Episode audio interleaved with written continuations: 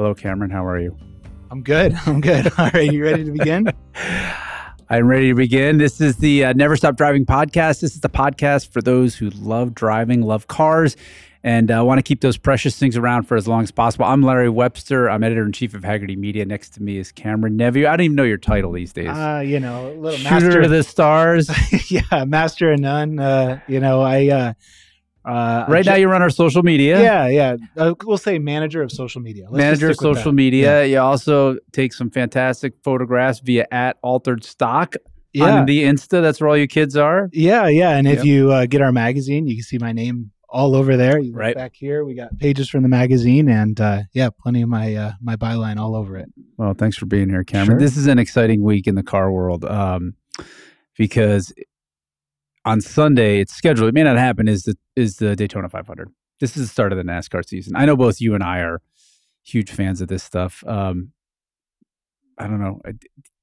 Does this at my house with my kid who's so into this stuff? He's like running around. He's like, you know, I think it's gonna rain. They might have to delay it till Monday. I'm like, oh, it's okay. They'll delay it. You know, I don't know. Are you excited as we are? I am excited. Daytona. I think I don't get as excited about Daytona. I get it more excited about the races in the middle of the season and toward the end of the season. Mm. Daytona, there's a lot of pomp and circumstance. It's a restrictor plate race, meaning that's the way they and the style that they race is a little bit unlike the rest of the season. Kind of stands on its own. Sure, it's great to get the season going, but ultimately there's road there's races on down the road that I much more prefer. You kids are so damn jaded. I mean, I get it. It's restrictor plate. They're I mean, lifting. you've been to Bristol, you've been to Martinsville, you know how great those places are. I go to Bristol and Martinsville. And I'm like, I could do this. yeah, I mean, right. I'd be able to win, but I'm like, I could drive at this. I mean, I go to like Daytona super speedways and they're going 200 in those packs, and I go, yeah, I couldn't do this. I don't want to do this. So I see something above and beyond what an amateur can do, or you know, whatever that I that impresses me. The speed and the noise and the fury and the energy is um, it's pretty daunting. You don't see it on the tube so much. Yeah, I will say it's a definite spectacle, right? Yeah. And I don't think that's lost, regardless of what cars they're, what car NASCAR is racing or what year. It's always a, uh, you know, anytime you get to 200, it's it's quite the spectacle. Yeah, I mean, you know, you go to all those short track local races, so sort of roundy around world is more your world than mine. The thing that I do find there, there's so much lore and tradition, and that crowd is very much into it. Like Daytona, right? The track was built because there at Daytona Beaches, because that's where they started the NASCAR season way, way back with a, a, a race that went along the beach, back on the road, and back on the beach, right? You've seen Yeah. some of those photos. So, but that track and that place that holds nothing for me. Like I'm like, yeah, whatever. It's Daytona. Is it a? Am I missing something there? I think I think what you need to do, Larry, is you need to go to the beach first, and they they have a festival. They have a Turn One festival, I think it's called, where they celebrate or a North Turn. They oh, celebrate. they'll on do- one you mean this weekend? Yeah, yeah. So Oh. what you do is you get there early. You go to the. They do a parade downtown Daytona Beach. Okay. which if you know the track is kind of back where like the strip malls and stuff are Yeah. go to more toward the beach to where the original racing was Oh, and they do quite a few things to celebrate the heritage they have a little car show in the streamliner hotel where they founded nascar where all the big wigs got in the got in the meeting room and said uh, That was like Bill France, Roy Parker. yeah Yeah. a bunch of very uh, you know their belts up to their nipples type deal um, Oh, that was fun. I mean, I love that history part of NASCAR. The Moonshiners, because they all were like, like wasn't it Red Vogt was in Atlanta building all the hot rod moonshine cars, and he was a big part of NASCAR too. yeah and bill Yeah. france was smart enough to say hey i think we need to get all of these guys that can go fast and we need to sanction this and so yeah they met in that big uh, art deco hotel which is still standing and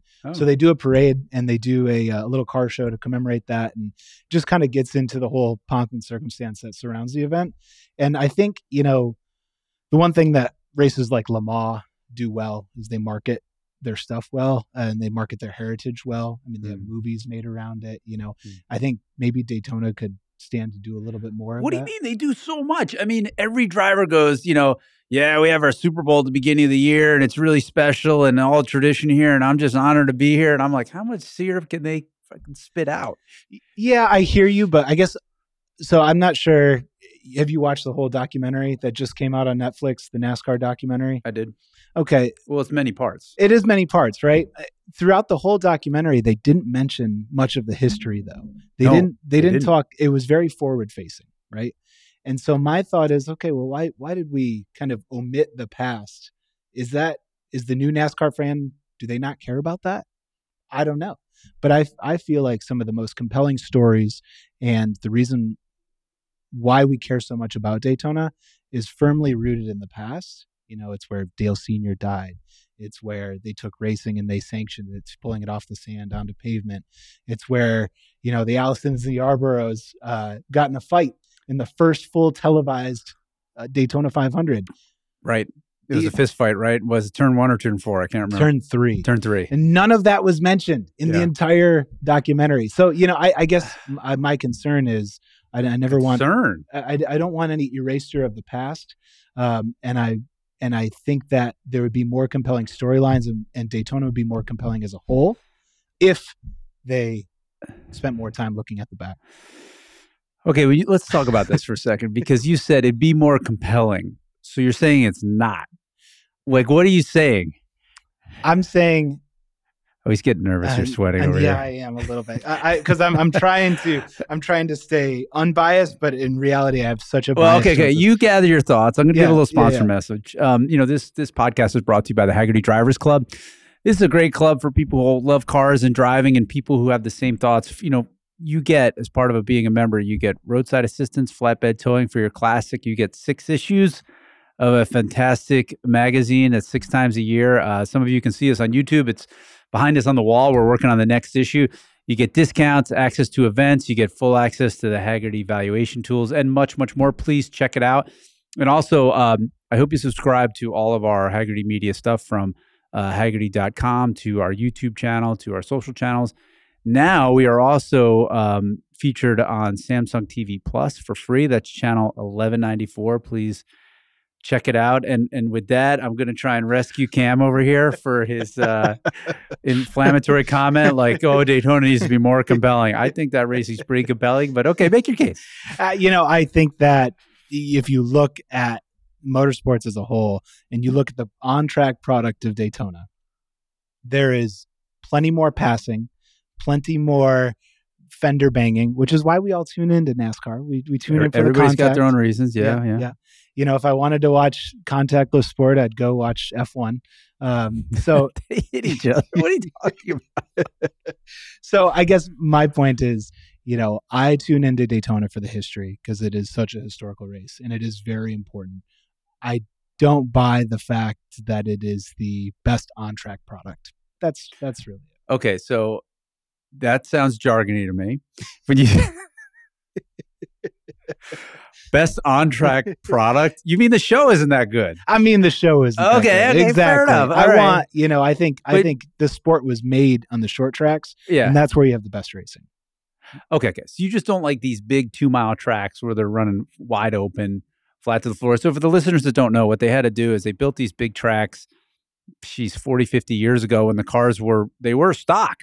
They they really took cars off the showroom floor. They put a made a few modifications and they couldn't go around those tracks that fast. But now as technology has improved, I think it was like in the 80s or something that Yeah. the the cup cars, what they call stock cars, were reaching 220 miles an hour. Yeah, Bill right? Elliott laid Bill down Elliott, right. laid down an absolute heater and like averaged over 200 around Talladega, and they said, "Okay, so, you know, uh, I went to engineering school. Cam was a math major. So, like, you know, the, the amount of energy in any object is the square of its velocity. So, the faster it goes, the more energy it goes in. So, that means when there's an accident, oh boy, it's big.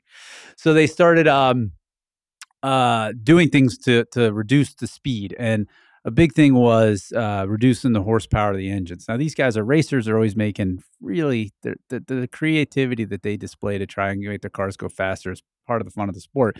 So, what they did is a way to level that playing field, get rid of the horsepower, is they put in this thing called a restrictor plate. And it basically means the engine is sucking through a straw. And so they put that small straw on there, the less, and that reduces the amount of air that the engine can get, and it reduces, therefore, the power it can produce. So now it's really amazing. They produce for a speedway race like Daytona, right around I think 550 horsepower ish. that sounds right." Sounds about right. It, Yeah. it changes per. It race, changes. right? They they they tweak it, but if you put that in perspective, you know a brand new Corvette Z06 you can get off the showroom floor is making 670. So the the race cars now have less horsepower than the street cars, which is kind of fun. And they're still doing like 190 miles an hour. Yeah. Right. Yeah. Okay. I get it. What you're saying is, is um, I'm putting all these words in your mouth.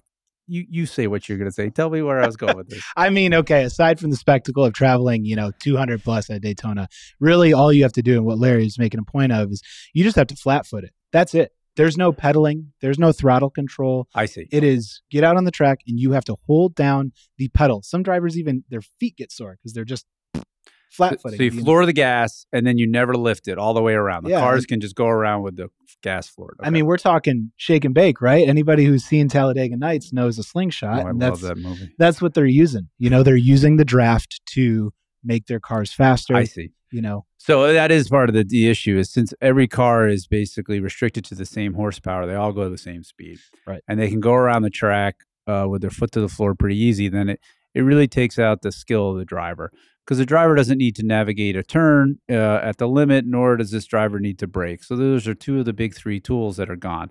So consequently, you get these huge packs. right? And if you look at it, you actually it's. I'm I'm, I'm doubling back here because it, it there is an interesting facet to this type There's of really, racing. that's what I'm getting to. there are drivers that are more cerebral because Cerebral. it is more like playing You chess. mean they're smarter? They're very smart. Just use small words. Okay. like if you look at a, a driver like Denny Hamlin, I know you like Hamlin. They- well, yeah. Denny Hamlin is a good restrictor plate driver because he is always moving. A, he's always a couple moves ahead of where he can anticipate the runs that people are getting from the draft. Yeah. He can anticipate where cars are moving, where they're going to move. He is a really good restrictor plate racer. Yeah, so the tactics to to win at a restrictor plate race where you'll see 20 cars, it's like a school of fish going along Yeah. around the track at 190 miles an hour are different. And um, you don't want to be the first car because the car behind gets a big advantage because it it's in what they call a draft, which is basically the front car is breaking the wind and it gives the car behind a little extra momentum to make a pass. If you've ever driven behind a semi on the highway, Yeah. you know how that feels. You, your your car starts to kind of buffet a Yeah. little bit back and forth. That's exactly what Larry's talking about. Um, so today's interview is with um, our friend Bozi. Awesome. I don't know how you describe Bozi. He's he's like a NASCAR insider. He lives in Charlotte. He's also a professional mechanic. Uh, all around, um, really knows this stuff. And one one of the things we talked about in the interview was how they're actually designing cars. The manufacturers are so that they they match up in the draft, so that the the the bumpers, the front bumper and the back bumper, sort of meet in a way that the cars can touch each other and push each other down the track, which I thought was pretty fast. Yeah, yeah. For the longest time, uh, about ten years ago, they actually used to wax the back of the bumpers Oh, I don't know. so that they would slip. You know, you, you'd bump your guy, and you don't want to. You didn't want to make too much contact to where he would spin. You would want to kind of slip off of there, slide off of Oh, his wow. rear bumpers. So they actually used to apply some type of like, uh, kind of what you see on the bottom of snowboards is how I understood it, Yeah. uh, to make it really slippery. So it was really interesting. Wax on, wax off. Yeah. Oh, that's a movie before your time. I know the Karate Kid. Please, please.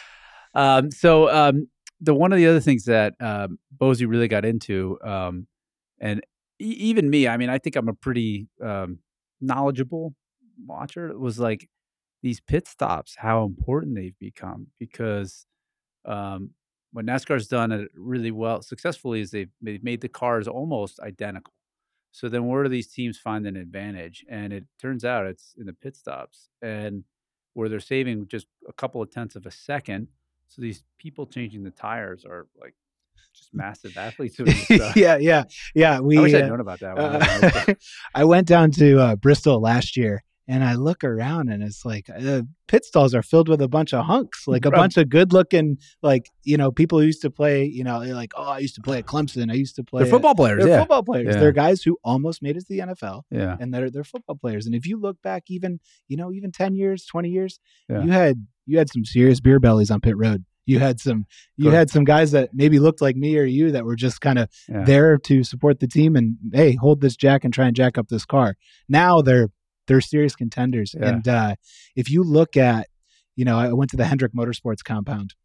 They actually built a small little turn Yeah. going into their that. practice facility so that they could imitate the trajectory that the car is taking into the pit stall for their practice. Yeah. I mean, we're talking simulation to the nth degree, right? Yeah. I mean, Bozi uh, in the interview, he'll talk about it a little bit, but now that's all they do. Like the the right front tire changer, that's his full time job, and all week that's what this person practices. So, you know, because I was curious about, um, you know, as we get into the season, even though they've equalized the cars, the the cream continues to rise to the top, right? And what I mean by that are the teams. You basically have three top teams: Hendrick, Joe Gibbs with Toyota, and uh, Roger Penske with Ford. Yeah. is that fair? I, I think we we might have some Michigan neighbors that might take ilk to that with uh, Keselowski, Roush Fenway, Keselowski Racing. They're on the charge. They are. sure. They're doing way better. They're they're they're making they're making point. gains as far as a Ford team that actually can hang with Penske. right. Um, but yes, I would say that that triumvirate that you listed is absolutely those are the three powerhouses. Right. And so all the manufacturers they have they've built or are building big technical centers in Charlotte to offer the teams their resource in terms of simulation, maybe wind tunnels time. I mean, it's a uh it's a very it it, it looks very simplified, but it's a technologically uh, nuanced sport, I would say. Yeah, I wish I had the uh, the training facility that some of those drivers had. Some of those drivers have like gyms that would make you know Then I'd, Equinox look terrible. then I'd have to work out regularly. yeah, yeah, I guess that's the issue. I do. Um, you know, I, I've come to really love the history of NASCAR. I didn't. I mean, you grew up with roundy round racing, is what I call it, Yeah, right? And uh, I did not. I've always liked road racing, but I sort of really got to appreciate the driving and the history. I don't know. Did you read that book? Um, I think I told you the book to read. and You probably ignored me. Um, I don't I don't know how to read. James Webb, Born Fighting. I didn't read that. One. Okay, so I'll try and summarize it the best. It, it, it, I found this book really fascinating. Basically, it's like a the theory is, and I don't know if it's true or not. So you know, don't hold me to it. Was that um, you had a, a lot of the the land and farmers in the South on the plains, like they they own their land close to the the ocean. Sure. And on the western edge, right, they had a lot of indigenous populations. They were they were fighting them. And on the western edge of all these southern states is basically the Appalachian Mountains. And so then what they did is they went uh, to the northern part of UK and Ireland, and they recruited these sort of Scotch Irish people to come and populate the Appalachian Mountains. And it turns out these are the people that the Romans couldn't conquer. They're just William Wallace is one of them. They're just natural shit kickers. And they like the hills and the hollers because that's where they came from. And this is where the Whiskey Rebellion came from. And these are these people that like to fight. That there's some statistics where that area has more per capita uh, medals of honor from World War II than anywhere else in the country. And that was in this book too. It's, it's mind blowing. Cool. And so these are the folks that were moonshining, and these were the folks that would get together on Saturday nights to race in in uh, you know little local dirt tracks. And as part of this is like they're just going to fight. Yeah. they're going to get out and fight. Yeah. and you still see it. It's such a part of NASCAR, right? That and and. I, I get sucked into it too. Like the ra- like especially at a restrictor plate race where they're going to hit each other by accident and somebody's going to spin somebody out, and there's going to be a big wreck and it's very emotional. And then the next thing you know, you cut to the pits and they're battling it out. Yeah, yeah, yeah, there's a uh, you know, I grew up with NASCAR. I grew up with circle track racing, yeah. and then I found pro wrestling, and I was like, wait a second, this is like the same thing. This is like, wait, they're giving these guys a ring. It, it, it's it's really you know Yeah. some guys lean into it, but then you hear stories of old timers, and yeah, it's absolutely that way. You go into some you know horse track that was turned into a racetrack, or Yeah. some farmer plowed a circle in his field, and then people started gathering, and then you know you get a dominant driver that he has to literally have security around him because he you know roughs people up or, or puts people out into the fence and you better leave quickly i mean there's stories about drivers hiding in their trailers as they leave the track just to avoid any confrontation because Yeah. you know those backwoods dirt tracks used to be uh well not where you'd want to take kids right Oh, now I- they've changed Well, no, I'm taking my kids to background. Uh, we're racing dirt track with our micro sprints, and I see fights all the time. yeah it's, it's hysterical. um, yeah, the history of it's so fun. It was about like ten years ago. I went. I don't know why. I just got um, just really interested in the in Junior Johnson. You know, he's such a Oh, big what a character, compelling character yeah right? And um, the reason I liked him is Tom Wolfe wrote that article for Esquire about NASCAR, and it was I can't remember the title. It was like Junior Johnson. he's like the la- the last great american last hero oh the great american of course how could i forget Yeah. that and he he um tom wolfe recognized this saying that uh, sadly you don't hear anymore down there and it was when somebody be describing somebody else like i'm i'm describing you to somebody else yeah yeah yeah you know, Cam, he's just a good old boy from northern Michigan. And um, you don't hear Yeah. good old boy anymore. And when I interviewed Jeff Gordon a couple years ago, I asked him, I was like, hey, Jeff, can we still stay good old boy? And he's like, I think we can. So maybe Cam, I'm just gonna start calling you a good old boy. How you doing, good old boy? I'd take it. I think it's a term of it's a term of endearment for sure. Yeah. Um, you know, I think a lot of that vernacular, like I just learned yesterday, Sigogglin. Have you heard that one? no, what's that one? Sigogglin is like uh, uh, Appalachian slang for crooked. Like if you're going down a road and it's kind of you know cantered to one side or maybe it weaves back and forth, it's Uh-huh. Sigogglin. If the foundation is is you know not square, goggling? yeah, S I space G O G G L I N, Saigoglin. Okay. So I mean, uh, that's you know that's part of the mystique, and to take this all the way back to Daytona, that's the stuff that really gets me. You know, is the history of it all, and I think that's one thing that uh, if you have any kind of tangential interest in NASCAR, go read a book. You know, there's a lot of good history and a Mm. lot of good Which one do you recommend? characters. Um, Because a lot of those motorsport books are so awful. yeah, I have a hard. I mean, they're just a lot of passionate, knowledgeable people. They're just maybe it's just because I'm a writing snob. I read them and I'm like, oh, uh, I forget the exact title, but Leigh Montville, uh, who wrote this awesome Evel Oh, he- Knievel well, book. he's an old sports, sports He- old sports writer. Yeah, sports- he's awesome. He wrote one on Earnhardt. I think it's called the Altar of Speed, maybe. That one's really good. There's also um boy, they escape me, but yeah, there's one that's like he he hit me, so I knocked him back or something like that. There's a bunch of really good old ones. I I, I think uh, I'd have to go into the to the, uh, right. the archives, but you know, I mean, even well, you and I went to the museum. How cool was that? I was surprised. The museum in Charlotte is really good. Oh, you talk about history. Yeah, I'm not a big museum person, but that was really fun. That was awesome. a lot of stuff in there. Um, you know, speaking of Dale Earnhardt and Daytona, was you know some of these drivers just have a. You said Denny Hamlin's thinking strategy. Who's going to make a run? Who should I get behind? But then there's this whole other aspect of the skill is like who can read the wind, and the wind's invisible. And I've often I've often thought this is total bullshit, but it's kind of fun anyway. Dale Earnhardt, who died in a crash at uh, Daytona many years ago, he famously ignored a lot of the safety advancements, and one of them was a closed-faced helmet. So, you know, you have this helmet with a with a with a thing that wraps around your chin. So if you hit your something and your face hits, you're protected. Earnhardt didn't wear that. He wore this open face helmet, and you've probably seen it with the bubble goggles. And he's a pretty vain guy, but um, he used to say that with the open face helmet, he could feel the air on his mustache. Did you ever hear that? I love that. Yeah, absolutely. And Are you what, what he'd say and what, what and you'd think like it's not just it's feeling the wind but feeling when it changes so he'd get up next to a car and there's some sweet spot when all of a sudden you'd be in a little bit of a vacuum and the resistance would go away and i guess he'd get the first inkling of that through the hairs on his upper lip Yeah, yeah. If you look in, you know, a modern, and that won't work in a modern car because modern cars, the cabin is pretty much sealed off. There's no wind going in. in the there. modern In the nascar modern NASCAR, stock car, yeah, stock yeah. car, yeah, it's pretty much sealed off.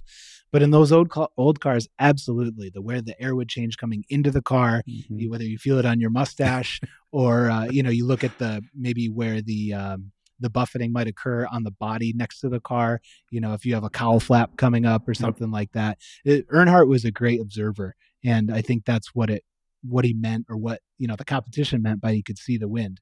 Also, there was just a mystique around him, right? So of course he has this the man super yeah, of course he has this supernatural ability to read like he's oh, a yeah, yeah, superhero. supernatural of Yeah. course yeah that's a good point uh, fun story about not fun story but true story um, back in that when he died i was doing an interview with cnn and i went to the studio and they were asking about the daytona 500 and i said i really i'm really against these restrictor plate races because i, I thought they were i don't know how the drivers do it they were, they're really really dangerous in that the drivers only had one input to control which is steering wheel. All the other stuff is fixed gas and brake like we said you don't use it. They're in these these really close packs going very fast so one minor mistake creates a, a huge multi-car accident and then at the time they didn't have uh, cushioned walls around the track they were just concrete. And to me i was like these races they have to go they're too dangerous and i said that and then the interview was over and i got in the car and i drove home when i got home the race had ended and dale earnhardt was dead died in a crash at um, Daytona. It's incredible hindsight, right? Yeah. I mean, uh, think about Super Bowl just wrapped up last week, and Yeah. you know, you look back at the old footage of of Super Bowl players, and they have the one bar across the helmet. yeah, yeah, yeah. like what is that what is that doing Yeah. with a leather helmet what is that doing so yeah i think like major safety strides happened after earnhardt yeah. the, the troubling part of it all just like senna and f1 and is it, it takes that that moment it takes that that kind of slap to reality for the industry to say oh we got to change something Yeah, because the cushioned wall, it's called the safer wall, was around. Just nobody wanted to spend to install it. it's a lot of money yeah, and then nascar said hey if we're coming to your track you got to have you it gotta have it. So now it is there. So hopefully it'll be a safer race. I think it'll be fun. Um, you know, before we cut to listen to hear what Bozi has to say and uh, his interesting information, wh- who is your pick? Who's your favorite? oh man putting me on the spot i'm gonna go with And and by the way, because of the way the race is, it's it's very much a lottery. You see a lot of this guy Trevor Bayne won once, right? Remember? I believe the youngest winner of the Daytona 500. And then we never heard from him again. yeah, right? right. So sometimes you Last year's winner, Ricky Stenhouse, they call him. His nickname is Wrecky Spinhouse, and he uh, he won. You know, it is very much a lottery, but yeah. not diminishing the uh, the win at all. I would say my pick to win is Kyle Larson. This year is the year that Larson takes home his first Daytona 500. He's won in everything else. He's going to make his IndyCar debut later this year. Yeah. This is Larson's year. Larson takes the 500. I'm going with Brad. Bad Brad Keselowski. All right. yeah, Michigan native. You know, he raced at the track that um, he started at the quarter midget track. My son did. Sam, my son, loves him to death. His Awesome. team that he bought half of, he's uh, slowly improving. And, you know, last year they made some great strides. He's not a, he doesn't boast. He just sort of, he just puts it out on the track, which I like. And um, so he's always pretty good on these restrictor plate races. Very good. So I think it's sort of, it's it'd be good. I well, I just hope he wins. I just hope he has that shot in the arm and he gets some uh, you know recognition for what he's after. But it should be a fun race. Yeah, I think so. I think uh, you know, as I as I peel back my maybe jaded exterior, deep down inside, I am very excited. Yeah. All right. Well, everybody, please, uh, you know, we're going to break for Bozi. Give us a rating on uh, iTunes or Spotify or wherever you listen to your podcast. Thank you so much for listening, and we will catch you next week on Never Stop Driving. Awesome. Oh, and I wore my Earnhardt shirt. Oh, you did, did Look you? that. the Jet Black Attack. NASCAR shirts. black. are- Do you feel tougher when you wear that? I feel much tougher Yeah, with the good. mustache and the Earnhardt shirt. I feel like I can take on the world. I, I've been like intimidated the whole time we've been talking. It shows. All right, everybody, here's Bozi.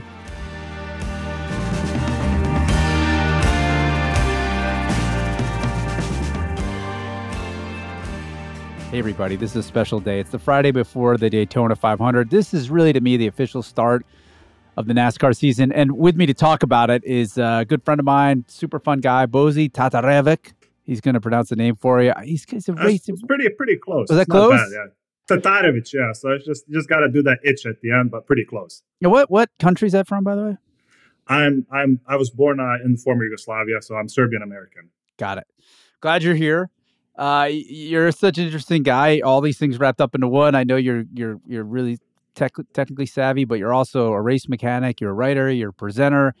On social media, you have become an explainer of NASCAR and the car and the text because you have just a way of you dig in and you find the details and then you simplify them and uh, in a way that the regular broadcasts don't. So I wanted to.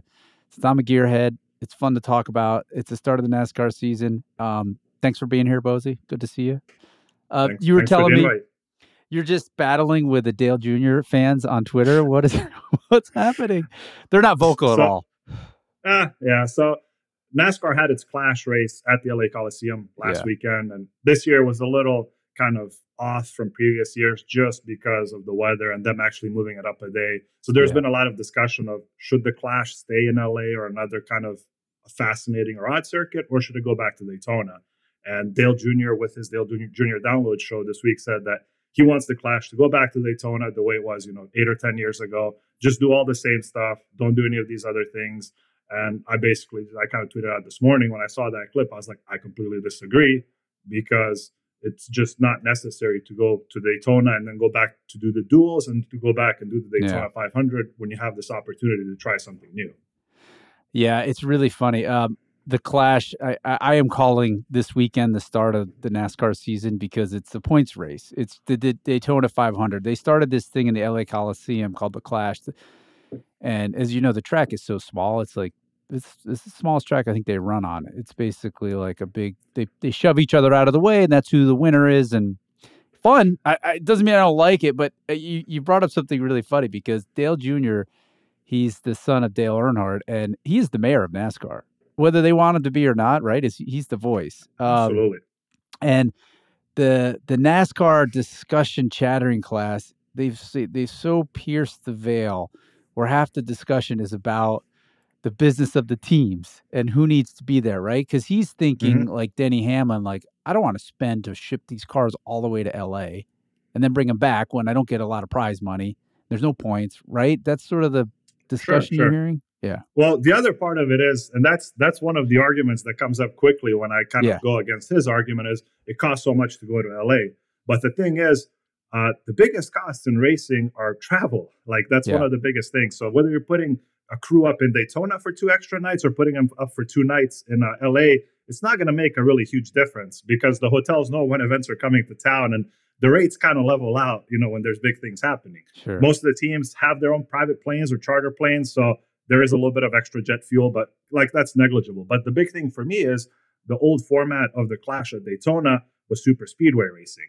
And uh, one of the examples I used, I think, was 2018 or 2019. There were five cars that finished basically because everybody else wrecked out at some point because the nature yeah. of super speedway racing is, yeah. you know, you're drafting and if you get out of line, bad things happen versus sure. the clash, you know, or any of these other types of tracks. There's some bumping and, you know, you might destroy a splitter or a diffuser or some body panels, but you're yeah. not wrecking an entire car. So I, I really w- would like to sit down and just do the math of like, all right, if there's a 60% chance that a car is going to get wrecked. right. This is the cost, you know. And if we're going to go down that path of like, hey, it's going to cost this much or that much, and the, the way I look at it is the clash or any of these any type of preseason exhibition shouldn't really be a practice event for Daytona or whatever. Like you said, it should be its own thing where it's just a fun little thing to give people a taste of NASCAR because the season doesn't really start until this first points race at the Daytona 500. Yeah, okay. I didn't think about that. Yeah, because Daytona is this, it's a two mile or plus banked oval, and the drivers go around with their foot on the floor. They never lift. So they're in these huge packs. So if you get in a wreck at Daytona at 190 or 200, it's bad. Versus at the LA Coliseum, you get in a wreck at 60. It's like, like you said, it's like, eh, yeah, it's a couple thousand bucks. And that's, and that's, that's the thing is the the big big focus of this next gen car, if we're going to get into the business of NASCAR, is save teams money. And the way they try to do that is by making the car modular. And they've had to work some of that back just to improve safety. But yeah. at a place like the Coliseum, you're going to wreck kind of external components. So splitters, diffusers, hoods, bumpers, things like that. Body but work, at a big yeah. crash at Daytona, you might wreck the center section of the car, which is the safety cell. So it's like the tub of you know race cars and other series, and that is the unique identifier for each car and kind of the centerpiece of it. So if you damage that to a certain extent, you either have to buy a brand new tub, which is you know theoretically a building a new car from scratch, or you have to send it back to be refurbished for tens of thousands of dollars. Just metal. Uh, yeah. That's that's one of the things I want to talk about. This is the third year of what they call the next gen car, right? And this is a big cultural sea change for NASCAR because what they did is they sort of said, okay, everybody's going to run the exact same car. You can make your own engine, but you're going to be the exact same car. If it doesn't say you can do it in the rules, you you cannot do it. And the cultural change is NASCAR has always celebrated these people that really they cheated, but they found some gray line in the rules. And Smokey Yunick, you know, you can go right on back. Ray Evernham. I mean, these guys were super creative and it's super fun. Now anybody gets busted with something minor and they they just drop the hammer. So third year, where where are we on this? Has this been a good thing, a bad thing? You want to explain it more? I mean, I'm sure you've been all up in this too, right?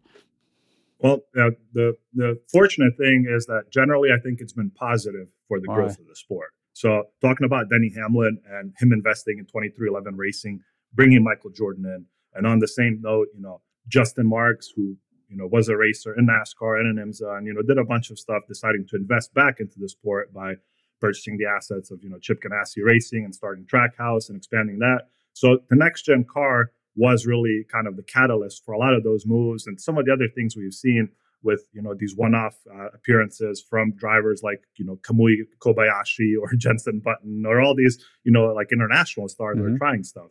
Yeah. But it's been a process of very very kind of hard growth to get there because anytime you have something that's a decision by committee it's it's very hard to you know kind of work work things out and have a you know perfect product to start out with. So yeah. it's it's been a kind of a, two pronged deal of of as far as far as the things that need to be worked out of safety and performance on track. Because once you make cars identical it makes it very hard to pass. Yeah. and obviously they have different engines and different aero packages but even those are regulated. And then as far as safety because they made a lot of these components stiff to be reusable and to save money and to encourage new owners to come in. What they found out is when drivers crashed, they were the softest part, you know, in oh, the yeah. car. So things like the rears and front. So the cars didn't, you know, didn't crush like, you know, with crumple zones like we're used with pass used to with passenger vehicles. Yeah. So they've had to make changes with that. And they've had multiple iterations of these things. And last summer, you know, they released a huge update that covered a lot of stuff on the front clip and the rear clip and even the sides of the cars but as far as the performance aspect of it, what's happened is that they've been tweaking things on the aero side. Yeah. But this new car, outside of all these other factors, brought these, you know, 18 inch single lug wheels that are very wide that end up with very wide Goodyear tires. And Goodyear wants to show that, you know, their product performs on track. So they made them harder than, you know, what they anticipate would be the point where they would have issues, just so it looks good because they're spending the money to market it. Yeah, but right. that's not causing enough wear during some of these runs. So what oh happens is people people end up even. So you know if you if you only have you know four tenths or half a second of tire fall off over a, you know a run, then there's not enough people that are changing pace to be able to make passes. And that's kind of what's been this whole discussion about performance on track. I see. Okay, I want to unpack that real quick. It is since this car is identical, it means that a team uh, uh, with many many years of experience running NASCAR does not have the advantage it once did. So, like you said, Denny Hamlin, he's a he's a really great driver. He partnered with Michael Jordan, the basketball player, started a new team. This other guy, Justin Marks, started something called Trackhouse, and I mean that's a fun fun team. It's like the Red Bull of NASCAR, right? It was that driver that went around the outside of the wall, Ross Chastain, super duper yeah, fun. Yeah. Um, yeah. And then now that we have this car and they're tweaking on it and you know, the business of running a team is changing. And they really want to get into, from what I can hear, is this franchise model, very similar to the NFL, where mm-hmm.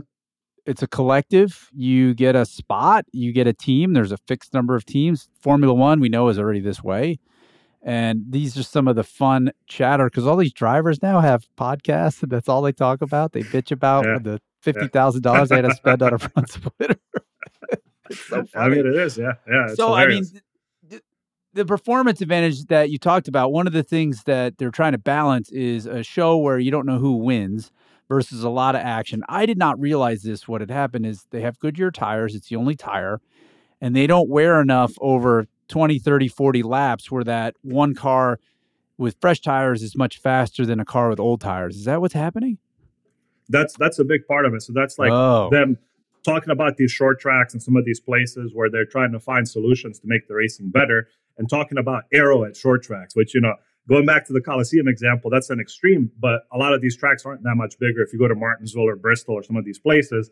And yeah. in the past, you really wouldn't be talking about aero at these tracks because they didn't have speeds significant enough to be combined with the type of bodywork they had for aero sure. to make a huge difference. Obviously, if you're going two miles an hour, 200 aero always makes a difference, but it's, you know, a scale of like this much. But now with the way these bodies are, with the way the tires are, with the way the gear ratios are set up, it's like everybody's, you know, very, very close to being even. So one of the big things they're doing to start this season, uh, the first short track race, which will be at Phoenix in March, it's they're like the rear diffuser, they did a complete redesign. So they dropped a bunch of the strakes off of it. Uh, basically, their goal is to try to remove some of that downforce from underneath the cars and also kind of to clean up the wake of these cars.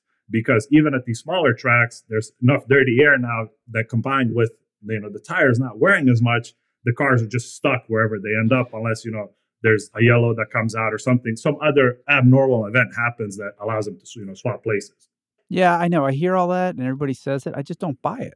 I'm curious if you do because my son and I were were sort of like having our little we're picking the top 4 at the end of 2024. Who we think is going to Okay. be.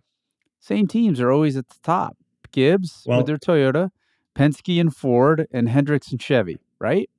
You can you know the top 4 drivers that are going to fight for the championship in Phoenix at the end of the year are more than likely going to come from those three teams or not. What do you think? I think so. That's the other thing. We talk about making things equal with the car, and you can do that to an extent, but it's the resources behind the scenes now and the small incremental stuff that makes a difference. So talking about those powerhouse teams, they have still have huge engineering departments. Uh, they they you know bring in some of the best talent in the series, and they have huge pit crew departments. Which with the way you know some of these races are structured, your pit crew can win you the race, as we saw with Kyle Larson. You know winning the championship a few years ago. Obviously, Sure. you know, his performance on track got him there 99% of the way. But once you got to that last pit stop, you know, what we call the money stop, it's the pit crew that made the difference because with track position being so important, if you can get a pit crew that can be first be consistent, but also Yeah. be just a little bit faster than the next guy down, and they can gain you a spot or two on pit lane, you know, during a stage break or caution, that's worth you battling 60 or 70 laps on track because that's the same amount of effort it'll take you to get there. So that's, you know, talking about these these places, that's what makes a difference. And that's something that I've spent actually the last week doing is I have a big spreadsheet now of all the pit crew guys that are, you know, at all the oh, teams do and where everybody's moved in and off off season because that's going to be a big focus for me this year. And it's, you know, something that I'm personally attached to just, you know, doing pit crew work over on the IMSA side. So I know a lot of these guys firsthand and I know what they deal with. And Yeah. I know how significant they are to the race. And I think it's a an underreported story when it comes to this big picture of stuff. So this Okay. year, I, you know, one of my goals is I want to track where everybody's going. I want to track, you know, who's fastest. I want to try to track, you know, uh, times on a week by week basis, see who gets better, who gets worse, and then see if I can find little unique traits. Because if you look at some of these crews and how they train, everybody has a slightly different approach. And because that's become so important for track position, these Mhm. times have been pushed and pushed and pushed and pushed down. Where from you know the introduction of the car until last year, they've cut like I think almost two seconds off a four tire change. So you have I've I've been to some of So you these do four tires and fuel in about eight and a half seconds, right? Yeah, and I've It's been amazing. to practices and witnessed a 7.6 second four tire change. yeah. So it's okay, like, wait. Let, let's slow down for Yeah. a second because Yeah. you you Yeah. brought up something I didn't think about, which is huge, Yeah. right? All the cars are Yeah. even. Now the pit crew that gets you out three tenths of a second faster than the next is a position on track, which is hard to pass. So that's hugely valuable. And uh, I've witnessed these pit crews. They all go over the wall with.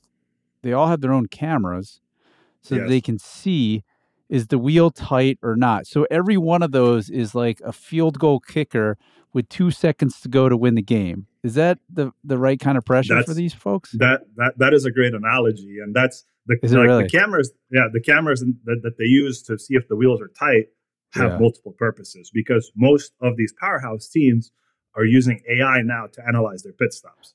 They so are. whether they're doing it, they're, whether they're doing it in house or whether they're using one of these external companies like um, Asphalt Analytics is one that I've worked with. But basically, all those GoPros plus overhead cameras mounted on the pit box are capturing video, and Yep. that AI is analyzing each step. So you're, and we do some of that on the IMSA side to an extent. Is this It's real time? budget.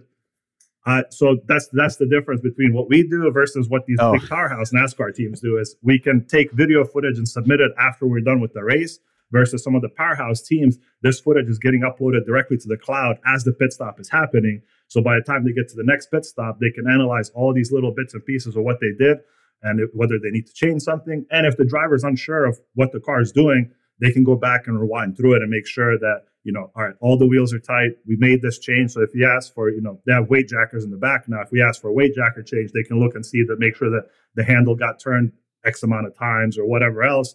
But you know, it's it's the the kind of stuff you see out front is all right. We're looking at this footage to see if the wheel is tight, but they're analyzing it to see what's happening. And then when they get back to practice next week, it's like you know going to football and looking at a game footage. All right, this is what we did and they sit in a room for a couple of hours and just analyze all their moves from all their pit stops from the entire race, plus whatever race they're going to. They'll look at last year's footage now since they have that available. So these poor dudes, and they're mostly men because they're like, you know, they were, from what I understand, these tire changers in NASCAR, and they're carrying these heavy fuels. tires are 19 inch wheels. They have used 19 inch wheels. 18. They're not 18s. Okay, sorry. They're Yep. not light. And so every movement, every millimeter of arm movement is analyzed like as soon as they're done.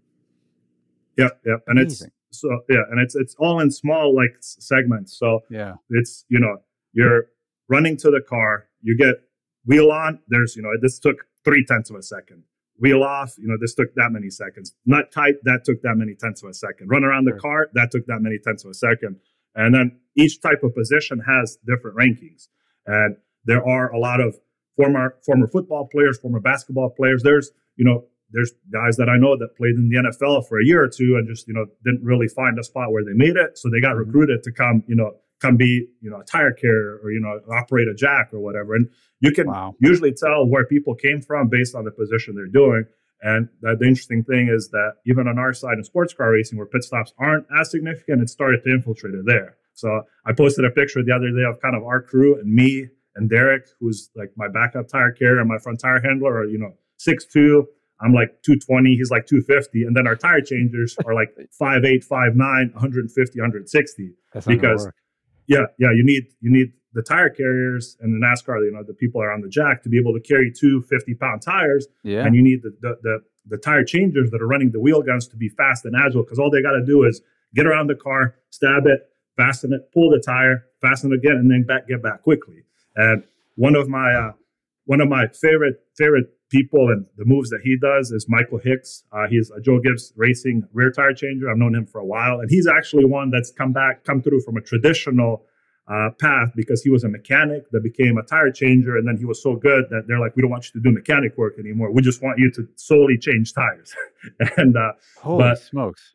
Yeah, but he's he's he's uh, about my age. He's been doing this for you know five lug stuff. He's he's been doing this for 15, 18 I- years, I think now. I mean, I, like I'm getting all nervous and sweaty thinking about these guys, Bozi. Yeah, And when you sit on the other side, you do it in sports car racing where the money's not as huge, so that they're not training 24 seven. They're not. This is not the only job they do. You prepare the car as well. Correct. But yes. what I'm thinking about is, I think it was one of the NASCAR drivers, Denny Hamlin, or something last year. They've raced all season to get in position to win the championships. The total budget they spent is 25, 30 million bucks, right? And Mhm. one of these one of these tire people doesn't like un, like doesn't tighten it like an eighth of a degree enough. Boom. Yeah. Race That's is gone. over, championship's over. Like everything is Mhm. riding. I mean, that is a ton of pressure. Do these it's, guys it's get paid well? pressure. Uh, they do get paid decently well. So that's you know one of the other things with you know crew members and pay and stuff that went to a really high price uh, in you know maybe five or six years ago, six figures for certain guys, and then as the next gen car came, people were like, "Oh, this is single lug. It's not going to be such a huge deal." So It's harder. a lot of teams yeah well that that's you know that's what ended up happening but a lot Yeah. of teams were like this isn't as hard so we'll cut pay rates down and try to recruit as many young guys as possible because this will be simple you know we had five lugs over here now they just have to do one and you know we went from a steel wheel to an aluminum wheel so you know we lost 10 or 15 pounds but what they found out that the you know as the pit stops have become significantly more important Sure. now they've had to ramp those rates back up so the that's kind of going back to these powerhouse teams is the high value guys I are see. you know are, are getting paid well and those teams are performing in addition to all the engineering resources the mechanics at the shop and all the all the little things because you know talking about nascar you know making cars operate in a tight box well these big teams will build the entire nascar inspection station that travels from track to track inside their shop so this is built by oh, hawkeye that does you know football tennis all these other things so Yeah. hawkeye will gladly gladly sell you the, in a replica of the exact setup that you know nascar is using at the track so these teams, when they set up the cars at the shop, they'll run them through the Hawkeye, trying to get to that last, you know, hundredth of an inch or whatever on the body work or the suspension or whatever Yeah. else to make sure that they're in the window. And that's not only for the mechanics and engineers that are making those adjustments, but these Yep. top level pit crew guys, once the car is adjusted for each specific track, will go in there and check the droop, check to see how the wheel will go on, check to see how things will fasten. Because what many people don't realize outside the sport is depending on the track you're going to, when you hang that wheel on the car, you're trying to stab it into a different position. So whether it's on a short oval or a big oval or super Oh. speedway or a road course, you know, the big things are, you know, camber will go one way or the other if you're going from Sure. oval to short course, uh, short track, but it's also about position, you know, because you might use a different spring and damper rates for, you know, a super speedway versus a short track. So the wheel might not droop as much or it might droop to a certain extent.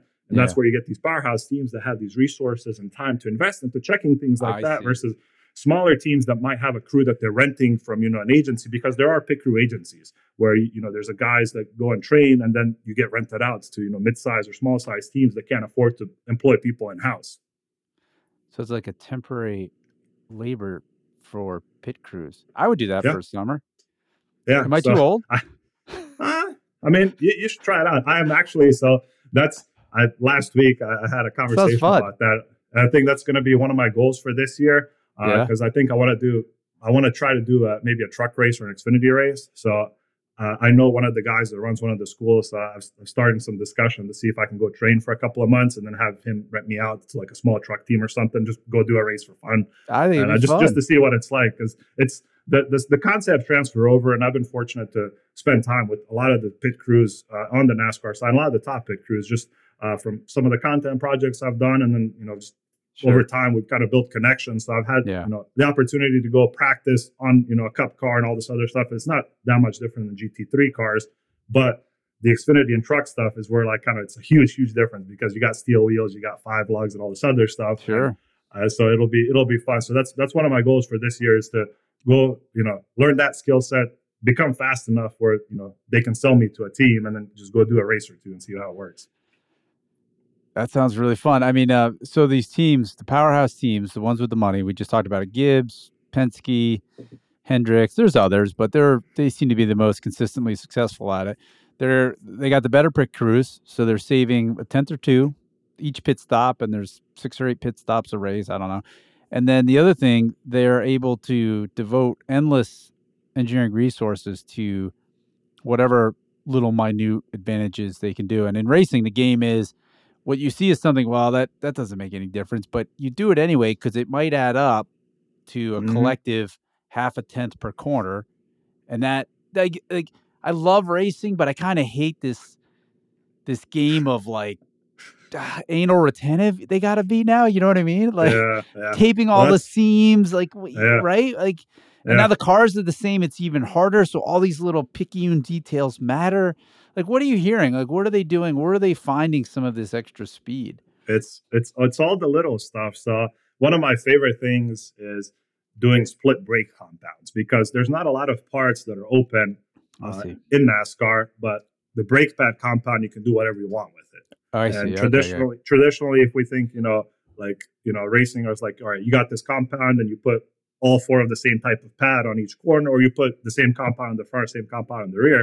But in, you know, in the Cup Series, what they found is that they can, each corner can have its own individual compound, and can they that. can make the brake pads be something that alters the handling of the car. Sure. And that's like Yeah. just like so if you have an engineering department that can sit and you know do this research and test all these different theories out, um, that's going to be you know a difference maker there. Where like you may not be allowed to do something with the shock or you know spring because it's Sure. in a certain box.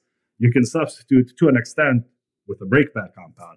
And there's also other little things and people that try things that they think are going to be under the radar. I mean, one of the big things we saw last year was uh, the number three crew chief getting fined and suspended for a couple of races, and Austin Dillon losing points because of a turnbuckle. So, you know, It was this like week tape one- or something like that, wasn't it? Well- no. well, this this you know, there was there was a couple of penalties for tape too. That was the year prior. This was a turnbuckle. So to, to explain just how this works is, and this will be significant at Daytona next week, is the uh, the front splitter and the rear diffuser on these Cup cars have these stays that have a turnbuckle in the middle. oh yeah. So what happens is uh, NASCAR has minimum height rules, has angle rules, all kinds of little stuff, and then has an underbody scanner that where it's, things have to be consistent and centered. So what you do is you adjust this turnbuckle, you turn it to lift or raise, you know, lift or lower the splitter, and then you get to a certain point, and there's two lock nuts that lock it in place. And then you go through technical inspection, and if you pass technical inspection, you know they impound your car, you can't touch it any longer. So Mhm. what it looked like the number three crew did is those turnbuckles instead of putting lock nuts on each end they put um, they they glued or epoxied the nuts to the turnbuckle so it was Oh. infinitely movable it never locked so what they would do what you could potentially do let's say i don't want to put words in their mouth what you could potentially do if i was a crew member working in that wheel well is you could set it to a certain extent to you know pass inspection and then once the race started when you want to do that tire change you can stick your hand in there and crank the turnbuckle a few times you know, to adjust the splitter height. and then do the race like that. And then on the last pit stop, crank it back to adjust it back to a legal height, put the tire on and go. So there's stuff like that now, you know, that people look for little tweaks. And because of the way these things are regulated, you know, once they catch you, there's big fines because they want people not to do this. And, you know, they want to throw the book at anybody just to set an example. Oh, it's amazing. And that, that I think you said was the most creative cheat, cheat of 2023. Yeah, that's that's the like the, the most interesting thing. Well, the most creative that got caught. That's you know that, That I, I could think of. Yeah, and but there's And, uh, other wait, stuff wait. because- Let's just stop and, and think about this for a second. The most Yeah. creative cheat that got caught is they epoxied regular nuts instead of lock nuts to a turnbuckle. Yeah. yeah, yeah I mean, that's that's not something you think about. But I know. splitter splitter height has such a huge impact, you know, a lot of tracks, and it's something that you know that that could have an effect on performance. But there's, I would say, once or twice a month, NASCAR releases a rule uh, bulletin for its rule book, and there's usually ten to fifteen, sometimes twenty entries, and that's Wow. sometimes that's that's safety stuff, but very often it's things that they saw in inspection that maybe weren't technically legal that they wanted to make illegal on paper. And there was a bulletin that came out last week, and there's a bunch of like, you know, kind of preseason stuff of like, hey, this equipment's now legal. You know, you can use this type of glove or whatever, like just routine stuff. But one of the things that caught my eye is that they put a limit on the amount of refrigerant that you can use in driver cooling systems. So driver cooling, you know, they have helmet blowers and they have Wait, wait. cool shirts. Just Yeah. explain what Yeah. this is. I'm not sure everybody's aware Yeah. what these things are. Go ahead. Tell So- what is it? So, so typically uh, in the Cup Series and most major racing series now, you have a helmet blower. So that's a box that has a little fan and a Peltier cooler, uh, or has some kind of refrigerant in it and has a hose that leads out and blows cool air into the driver's helmet to keep them cool during the race. Yep. The secondary cooling is what's called a cool shirt, where you have a shirt that has a bunch of coils in it and it hooks into a little pump and a little cooling unit with refrigerant and basically circulates cold water with a little coolant Yep. in it to make your core temperature go down. So the most Two yeah. problems. There's two problems with this car, right? That they're- the the cockpits are really really hot, and the air inside is typically like, is it CO carbon monoxide? It might be better with the with the thing, but I know a lot of drivers after a lot of years report some some really big health problems sucking all those fumes in, right? So that's what these systems are designed to combat. Yeah.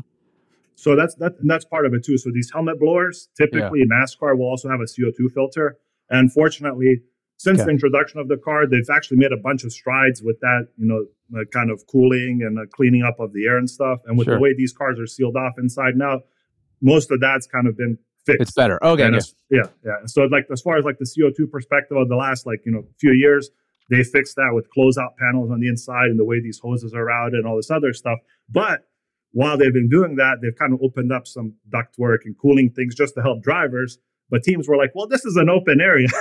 so let's see what we can do here. So a lot of like the rules last week were specific placement of hoses now, where ductwork can be located. But the one that was most interesting to me was this refrigerant. So now you think about this, it's a little box that's maybe, you know, six inches long by maybe three inches tall and three inches wide that has a Uh-huh. little bit of coolant in it and an electric pump that pumps the shirts. And the same thing kind of for the helmet blower. So you, you wouldn't think that there's a lot of coolant or refrigerant that's, you know, required to be in these boxes. But obviously at some point last year, they saw somebody that had a big refrigerant box for some reason. And now they're like, all right, this is the limit that you can have because they don't want people messing around with it. And the first Yeah. thought that came to my mind is, all right, I can fill this box up with refrigerant. It looks like something legitimate at the start of a race. But if it, you know, accidentally leaks out, then I'm dropping weight here, you know, on something that's sitting on a shelf behind Oh, me I see. and you know so it's it's you know I, that's that's the first thought that came to my mind when i saw these limits but for every rule that exists there's probably you know five or ten things that they haven't even caught or seen yet and that's that's you know that's that's the that's the fun thing for me still about all this stuff even though it looks so you know it's all like in the same box from the outside. There are so many little bits and pieces that people are doing still to find performance gains it um the lengths they will go. Like um you talk about a type of person and, and you hear it in the pits like oh i'm a real racer right? There was a long time ago i realized i'm not a real racer. I'm not going to stay up all night with a fish scale to figure out how much drag my car has when i pull it. I'm like yeah it's good you know and a real racer is going to be so competitive that they're going to take every little step that they can right? And that's sort of what we're talking about. It's like who's gonna who's gonna chase the most details to the ground and that's the team that's likely gonna win. Do you think um, one of the benefits of when the cars are all equal is that, um, you know, we always say that that in motor racing it's eighty five percent car, fifteen percent driver. Is that ratio skewing more towards driver now that the cars are closer? Because you know we talked about some cars are stronger, but in general that they're all pretty close, right? Has that is that yeah, changing? that's. I think I think that that is uh, to an extent something that's different in this formula, and Okay. it's it's about I would say you have like the top sixty percent of the field that's fairly close, and then the rest kind of fall off, and that partly Mhm. is you know the top teams can afford brand new body work for every race versus you know smaller teams might reuse body work that might not be perfect. The top teams will have engine contracts with the big OEM or OEM affiliated engine builders versus smaller teams might not be using the same engines. Yeah. Things like that. But the top 60%, I think, of the, you know, of in the cup series especially, it's very, very close. So there's a lot of driver skill and crew skill that's involved versus Yeah. just the car because Yeah. everybody's operating with similar things. And NASCAR has tried to kind of limit, you know, some of the testing and some of these other things that, you know, teams would just dump a bunch of money on to find those little tents here or there. So a lot of these teams and organizations now rely heavily on simulation tools. And that's one of the big things that, you know, these new entrants, if they're not closely affiliated with an OEM, even though the car is technically equal, if you don't have those simulation tools, you're going to be left behind uh, and not be able to get to that top tier. I see. and that's- yeah, yes. And that's So if you're racing a Ford, you get access to Ford's computing power and their tools and all the simulation stuff. Plus, they've got a a pretty crazy simulator there in Charlotte that you Correct. can use and drivers train on, right? So this is sort of what you're Yep. talking about. Yeah. Yeah, that's and that's part of. So driver in the loop simulation is not only for driver training, but for the tools they have for the cars themselves. So you know they'll they'll have you know these shaker rigs and all these other things that you know other tools that they'll use to measure the cars, and then when they do have these limited test days, they'll put load cells and strain gauges and things on the car to collect data, and they'll build a virtual model, and they'll also build virtual models of the tires. And what they'll do is the engineers will go to Ford Performance, to TRD, or to GM Performance, which all have facilities here in the Charlotte area, and will simulate all that. And then once they feel like they have a good setup or a good model, they Yeah. can bring their drivers in and say, "Hey, drive this virtually and tell me what you think about it." And they can make adjustments on the fly. And Yeah. that's part of that is you know in the Cup Series, most of the teams are affiliated with an OEM, so they have access to that. Sure. But there are there are tiers, Yeah. and you know part of that is uh, you know if you're you know kind of a tier one or a tier, depending what the OEM calls it, you get more time on the simulator, you get more of the OEM engineering resource assistance and all this other stuff. So it, it all you know it, it all matters and it all adds up. Where you know this computing power, you know you may not think about it, but that's also what's kind of moving the needle on track. And in Yeah, I- addition to yeah, yeah, it's I mean, it's really interesting because um, I got a chance to drive the Ford simulator in Charlotte, and this was for their GT car. And so we get on the simulator in there, and we're we're driving the car on the sim. They have a a replica body, and the thing moves and it shakes and it does all this, and you got somebody in your ear, and yeah, you're flat through there, blah blah. And I thought, okay, this is really good version of iRacing. And then I got in the real car, and I was like, oh, okay, the car feels just like a video game now. like, well, that's that's The the, thing. car- So has evolved to be the Yeah. video game rather than the video game evolved to be like the car. That was my conclusion. I know that yeah, nobody really talks about it like that, but that car was the most the real car was the most lifeless thing I've ever driven. I had no idea what was happening through the brake pedal. Didn't really get a feel for anything else. And and and backing up my point, they put these little lights at the front of the fenders that tell the driver if they've locked a wheel during braking because you can't feel it Mhm. through the brake pedal. The thing is Mhm. just lifeless. So so it's a kind of interesting thing that I haven't heard anybody talk about. Does this make any sense to you? oh yeah, yeah. So I've, I've I've been fortunate enough to to get in a you know a full driver in the loop sim. And one question that I'll have to ask you uh, is: Did you feel like your eyes were always just behind trying to keep up with the motion that was happening, or did you feel comfortable inside the simulator? Because that's that was kind Uh, of my impression. I felt comfortable inside the sim. That was no Yeah. problem. It was the it was the controls. Um, you just couldn't get the. Um, I'm very much a, you know, I'm old. I got started in go karts. I like the seat of the pants. I like feeling like, oh, that tire is about to lock up. I mean, I'm sort of like used to that. And this Yeah. new generation of drivers, I mean, they set up the cars so the brake pedal is like pressing against the wall. It doesn't move and it, and it changes the pressure just like my kid's sim setup. Steering's really lifeless and how they drive these things as fast as they do, they obviously do, but it it just didn't feel I don't know. Something's totally changed. The car wasn't even Bozi. It wasn't even like you know, I've got a pretty modern uh, 911 Cup car, fast car, Yeah. 500 horsepower, Yeah. weighs 2,600 pounds. It moves around a lot, rolls a lot, slides a lot. That Ford GT on rails. And that Yeah. was only 10 years difference. So things have changed really, really quickly. Yeah, no, that's that. That was my impression. So I- I've I've I had the fortune to drive that Ford Sim here uh, in Concord in Charlotte, and uh, I think I did GT4 at Lime Rock or something. And Oh, yeah. For oh, me, perfect. Yeah, yeah, for me, like I'm used to the same thing of like, hey, I'm used to these, you know, little cars, you know, Miatas or whatever. Sure. Like, you know, that, that's kind of you know my WRX and like on track. That's very like raw and you know. So Yeah. for me, one of the like biggest issues I had in the sim is like I felt like my senses were mismatched. If that makes Ah, sense. okay, okay. I felt like like you know I was doing one thing here, but the screens around me were doing something else, and like my eyes were just trying to chase the screen versus feeling like I'm in control of something. And like and that's why I've you know told people before is like I appreciate people that you know get into a sim as they're older and are able to you know stay in the Yeah. sim and do long sessions because for me if I stayed in there for a few hours, I was like, you know, my stomach's going to start to turn or something, just because my my mind and my eyes Yeah, sure. didn't feel like they were on the same wavelength.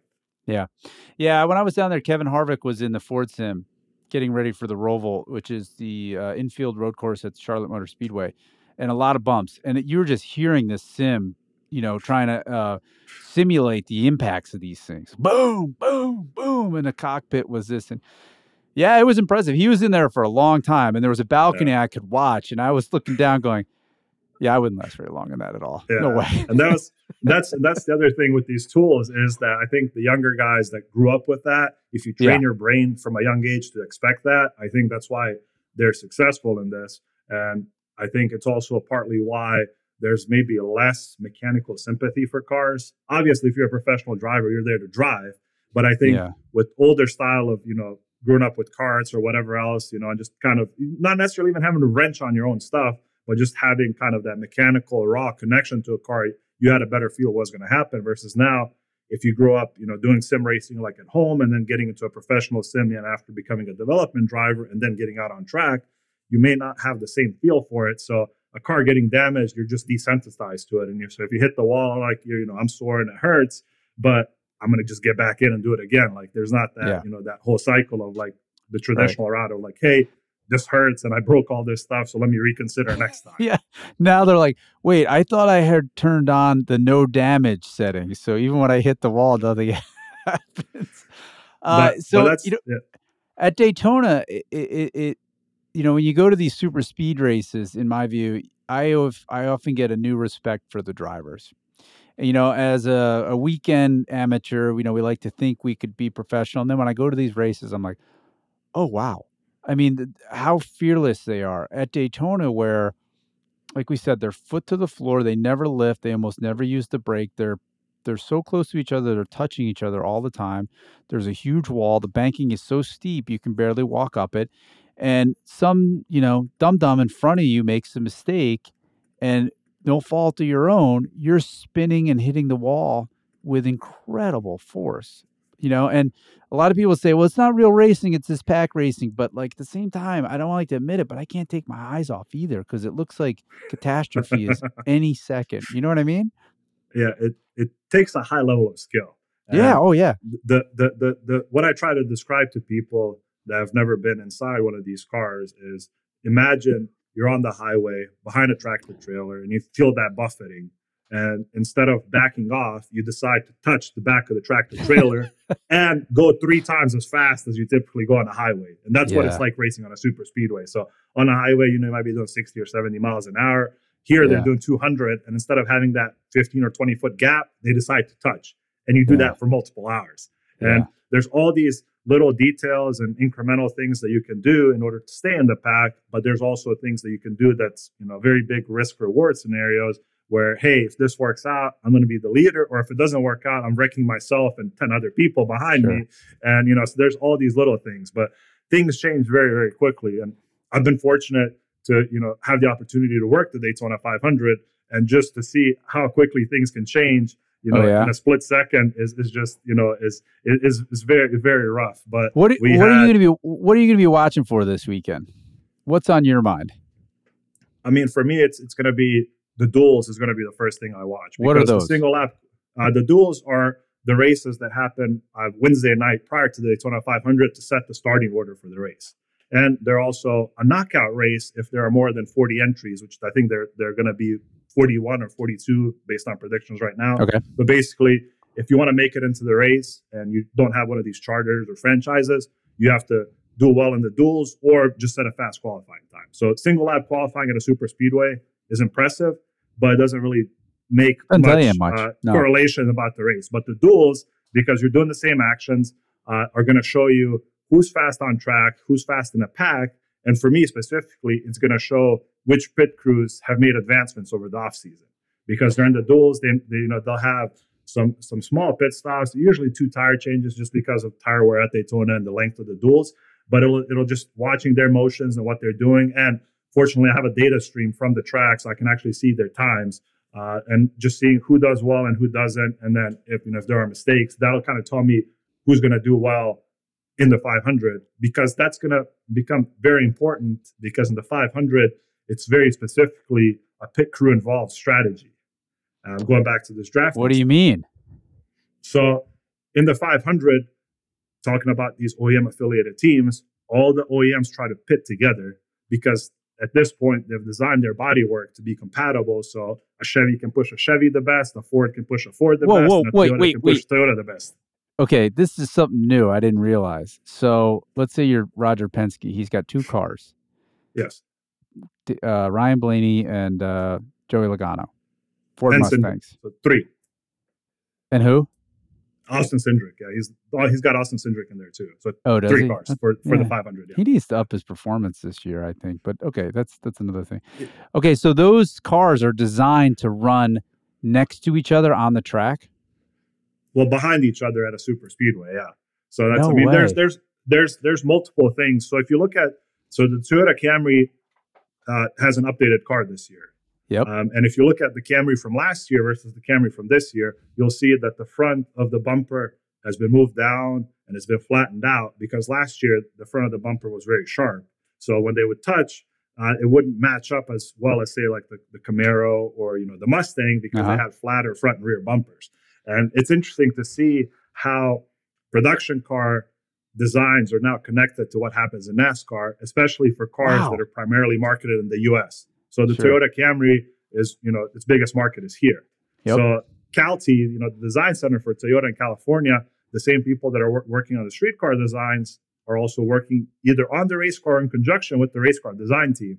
So it's it's kind of a funny thing that we've come to a point now where you know these cars aren't homologated like GT3 cars, but there are a lot of components that maybe end up on the production car because of the latest requirements from NASCAR with uh, how bodywork has to be mirrored between the Cup Series and the production cars. So what you see on the production Camry now may not have been initially intended for it, but it could have been a tweak that was made just so they could use it in the Cup Series.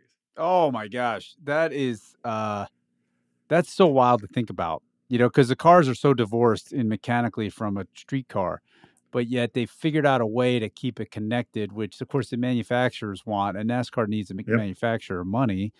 Mhm. So that's pretty fascinating. So you'll be looking to, I mean, w- what you brought up was super fascinating because what you're looking at as a seasoned watcher, somebody like me who's not that seasoned, I'm thinking about, okay, who's going to stay in the top five? Because if you're not in the top five, you're going to get caught up in a wreck and it doesn't really Mhm. matter. So that's sort of Mhm. where I'll be sort of concentrating my attention. But what you're saying is, is like how those pit crews are performing over the race is going to have a bigger impact on the outcome than almost anything else. Is that fair? Well, it, it'll be a big factor. So the drivers Oh. themselves are also, you know, going to be obviously a huge factor. So what's going to happen in the duels is it's going to be kind of a practice run for all pitting together. So Chevy on their instant messenger system will be like, "Hey guys, in two laps, we're all going to pit," and so all the Chevy crew chiefs uh, will queue up to get their drivers down. And obviously on track, they're not all going to be together, but the goal is to have them all pit together, all have their pit stops happen in a similar window so they can all come out together because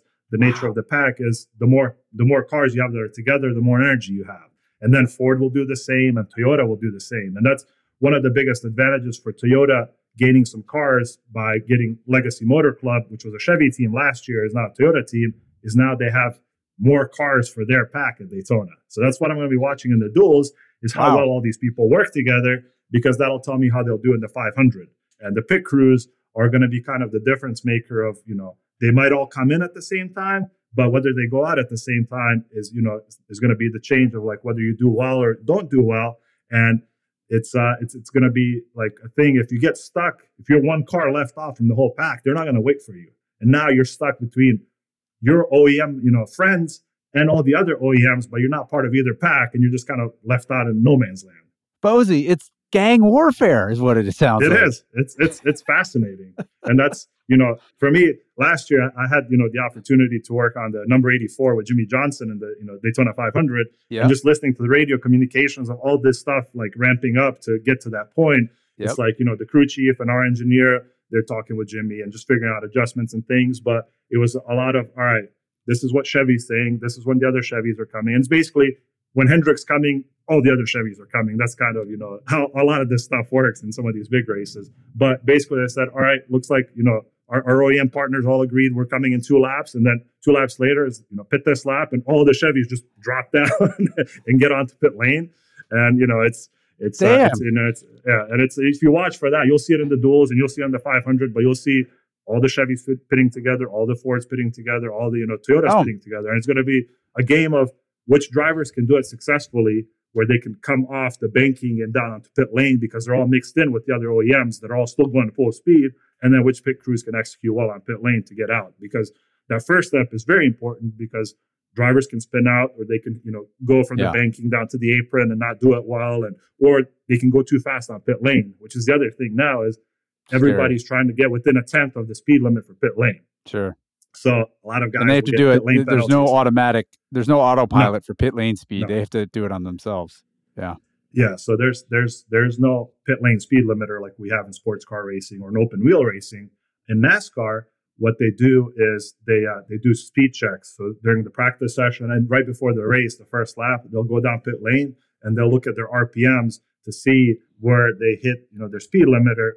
And that's what they'll try to remember. So if it's you know at you know this gear at 3,200 RPM, they're going to go for 3,180 and try to get in there. So if the speed limit's, you know, 50 miles an hour, they want to be at 49.99999 or whatever, sure. just because right. that might be another potential spot. But it's also oh, an opportunity gosh. for chaos. So there's like all these little elements, you know, that people are like, hey, this looks like they're all just on the throttle going 200 miles an hour. Everybody's just following everybody. But no, like there's so much that happens and so many minute details that make a huge difference. I'm getting exhausted just thinking about it. I mean, it's kind of impressive they all do it. Okay, well, on the radio during these races, how much bitching is going back and forth?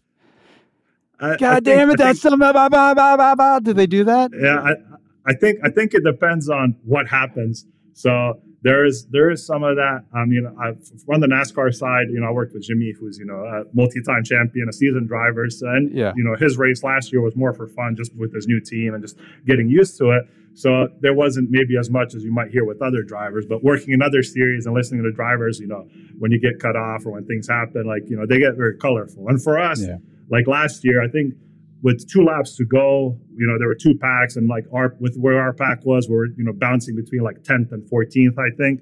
And, you know, there was an opportunity for, you know, a decent finish, but with two laps to go, there was, you know, two cars in front that got into each other and spun and wrecked our car. And I believe he was a little bit colorful there as, you know, he saw the oil pressure drop from the engine and smoke start to come out just as, you know, we're about to reach the finish line at the Daytona 500 and, you know, have a decent finish for, you know, a brand new team and basically a group that was assembled from just, you know, kind of random people that, you know, they knew.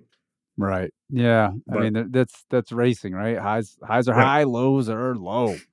I mean, yep. there, there's a lot of, um, is, so we're going to be watching for the pit crews. We don't really know who's going to be strong until that's the fun of this first race. They're all going 200 miles an hour, and you know this season, it, it, to me, it's going to look a lot like last season. The drivers that were strong, Logano, Hamlin, you know, Christopher Bell, William Byron, they're going to be strong again. I mean, is there any I was a little surprised that this new team, Trackhouse, which year one outperformed its budget and experience, you know, didn't really have a great second year. Do you think a team like that can rebound, or are these better funded teams, you know, out and ahead in a way that's going to be hard to catch up? So my first first thing I'll say is that Denny Hamlin's probably going to have some really good momentum to start the year. So even though the Clash isn't a points paying race, doesn't because he won the Clash championship, but that momentum, you know, you just it's you know it, it helps move the thing move things along. And wait, also, wait, wait. Let's, if you don't mind, unpack that a little yeah. bit. Explain because you're working on this. You work on the Lexus sports car team that just ran the 24 yes. Hours of Daytona a couple years ago, and you mentioned something called momentum that you hear in sports.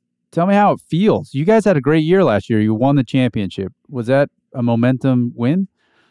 Uh, well, there there was a lot of momentum. So you know, I work on the Vasser Sullivan Lexus RCF GT3. And we yep. won the GTD Pro Championship, and for us, it all started kind of at the beginning of the year because the nice oh. thing is once you have some positivity in the team in the team it's just about reinforcing it versus all right let's go back and see why we finished 18th and what we can do to get back you know to get to 10. or here it's like all right we won this race or we finished first you know second third whatever and our goal now is we got to finish in the top five to get points to be able to build our championship you know and all this other stuff got but it. even if it's not interconnected coming off from something uh, like a championship or even a win in the clash here, there's just this positivity and chemistry that's on the team. And that's something that's not as tangible as these numbers we talked about, whether it's drivers or pit crew or whatever. But the, the chemistry makes a huge, huge difference. Just knowing from my personal experience working on this Lexus and with basically the same group of people since 2020, a lot of the stuff now is in the nonverbal communication and oh. even the stuff that happens outside of the track. Because the drivers, when they come in for a pit stop, know what to expect from us, and we know what to expect from them. So if I'm running in front of a race car, I know where the driver is going to stop, and you know I know that he's not going to hit me. And they also know that if they're about to go on track and do 170 miles an hour or whatever, that the wheel that I put on is going to be tight, and the brakes that we change are going to do well, and all those little things connect back. So I know that Denny Hamlin has that clash win, and looking at the rosters for the pit crews, I know that the pit crew they uh, that he's used last year, all of those guys stayed. So he, he, does have a new engineer and some other people, but that kind of in race group is very much the same as last year. And you know that win combined with having the same people and that chemistry there, I think uh, I can see Denny kind of you know going on going on you know kind of ramped up season here to start at least. But didn't his team let him down in a critical spot last year? there's i mean there's they had a bad pit stop in one of those critical yeah. pit stops and somebody didn't yep. tighten the wheel and yep he was, was diplomatic about it. He said look these these folks put me in more races than they took me out but yeah it hurts. Yeah. Yeah that was that's see that's the thing with joe gibbs racing. And kind of why i think that they're going to have a better year this year than they did last year because joe yeah. gibbs racing when the new car came out they decided to do an unorthodox pit stop choreography where they had all the guys run out in front of the car versus having some run out in the front, run out in the back. Uh, basically, what they did with that is they were able to do some record-setting stops, but they weren't as consistent as the traditional stops. How and funny. so they did that. They did that for all of 2022, and they set the records for pit stop times that they'll probably hold for a while. But because the pit stops moved so quickly that you know, from a wheel getting tightened to a jack dropping is maybe three to four tenths of a second. When mistakes happen, they were big, and so last Got year, it. they decided to shift back to this traditional choreography. So Denny's crew and all the other Joe Gibbs racing crews were basically on year one of this choreography versus all these other top teams are now in year two because they decided to stick with the traditional layout versus trying something new for a whole season. So this okay. year, yeah, now they're on a more equal footing. I know. I love hearing it from you. I mean, that is something I had no idea about. And that's fascinating on its own. On the other hand, like this is what it's come to. It's like everybody runs in front of the car instead of one, two people running yep. front, two people running back, and now that's deciding races. That kind of bums yep. me out in a way, you know. Because yep. uh, did you know there was a story I was I wrote ten years ago that I was. Uh, I mean, I was uh, probably unhealthily fixated on um, because I loved it so much, and it's this uh, old old turnpike tunnel in Pennsylvania that Chip Ganassi turned into a test facility. And I was yeah. like, Chip, please, please, please, please, please. I got to go into this tunnel. Can I photograph the tunnel? Can I see it? There'd be this pause, and he'd go, What tunnel? Why you play with it? Do you know what I'm talking about? I, I, remember reading that story, and I'm very familiar with the tunnel too. Are you? That's It's, what I was uh, wondering. So uh, everybody knows yeah. about it now, right? Oh yeah, absolutely. And there's a so now now it's a game of similarly, but now it's a game of simulation resources and what teams Oh, can uh, can can hide from or what teams and what OEMs can hide from others. So NASCAR actually had to come up with rules last year to limit budgets for what teams could build in their facilities and what teams, you know, could build outside of the OEMs because teams with the big budgets started replicating the simulation facilities of the OEMs in their own buildings just so they could have more time oh and they started hiring people specifically for that. And we'll go back to Denny because he's he's and that's that's you know he's always the most interesting one because he ended up uh, NASCAR did this iRacing thing and had a bunch of young kids compete Yep. virtually and had teams kind of sponsor a couple for you know for for each series and the one that 23XI sponsored Denny after the series ended actually decided to hire him bring him in house and now he's his real racing simulation driver so during the week when the engineers have whatever stuff they Oh. come up with, he's just sitting in a sim all day. They send it down to him and he just drives it and tests it and gives them feedback. And that allows them to be more efficient because they're, you know, drivers that are on the track on Sundays don't have to try 50 different combinations because this guy will bring them two or three that he thinks are good and then they can decide on a setup based on that. So Denny has kind of like a, a racing version of a food taster. Yeah, pretty much. Yeah. Okay, that's kind of amazing. Oh my gosh, like Yeah. this is what I exactly what I hope for. I'm so glad you're here for all this like behind the scenes detail that you know as viewers were not really looking into. I didn't even know that they were hiring professional sim drivers to help them do their testing. So Yeah. all this stuff is pretty crazy. You know, the one thing that uh, you hear a lot of talk about, um, and Denny Hamlin, by the way, his, he has a great podcast, Action Detrimental, Detrimental, like because he does not hold back. Like he he says, I'm going to say what I'm not supposed to say, and they fined him 50 grand last year for saying something he wasn't supposed to say. I mean, I don't know how anybody works for him. He is relentless, but it, it the podcast is pretty funny. Um, and he was a big focus of this new NASCAR TV property called uh, Full Speed. And I think it's uh, five or six episodes. It's sort of uh, NASCAR's version of uh, Formula One Drive to Survive, and it just focused on the championship run up, the playoffs essentially for NASCAR. I watched it. Did you get a chance to see it? I saw it. Yeah. And I saw, I watched the whole thing in like, you know, two or three days just because it's interesting. And Yeah. Uh, from, my, from my pers- yeah, from my perspective, being somebody that's inside the sport and knowing you know a lot of the people that were involved personally, I think they did a really good job of kind of just displaying more of the personalities, more of the emotions and stuff. Because with a lot of the stuff becoming kind of formulaic these days, the press conferences, the TV appearances, everything becomes very structured. So seeing people outside of their element, I think, will be a benefit to everybody else. And it's you know, and it's it's an interesting interesting thing to see which people allowed the cameras in, which people didn't allow the cameras in, because that's kind of the the, the PR That's the culture of. NASCAR and just professional racing in general is everything needs to be very structured, very scheduled, and you can tell, uh, you know, that certain people that got more screen time, you know, got it because they allowed people into their homes or they allowed them into leisure activities outside of the track. So it's very interesting to see like all that stuff balanced out. But hopefully, you know, they continue to build on that and you know maybe expand it so you know you can do more episodes and kind of make it even more detailed because I think it'll be beneficial. Yeah, it, it was a good reminder to me. Like uh, I've heard, you know, I've hung around enough race teams and owners, and you know, they'll say these things every once in a while. They'll drop these interesting nuggets. They're like, "Well, hey, listen, if I can get a driver who's a tenth of a second quicker than everybody else consistently, and that costs me another two million bucks, he's like, to get the car a tenth faster is going to cost me five. So that that's a deal." And so these these top level drivers, whatever intangible thing that they have, that they have, they have a talent. And mm-hmm. to watch that show, and like Denny's got this mansion on, on the lake outside of Charlotte. He's got a helipad over the dock where he lands his helicopter and the helicopter takes him.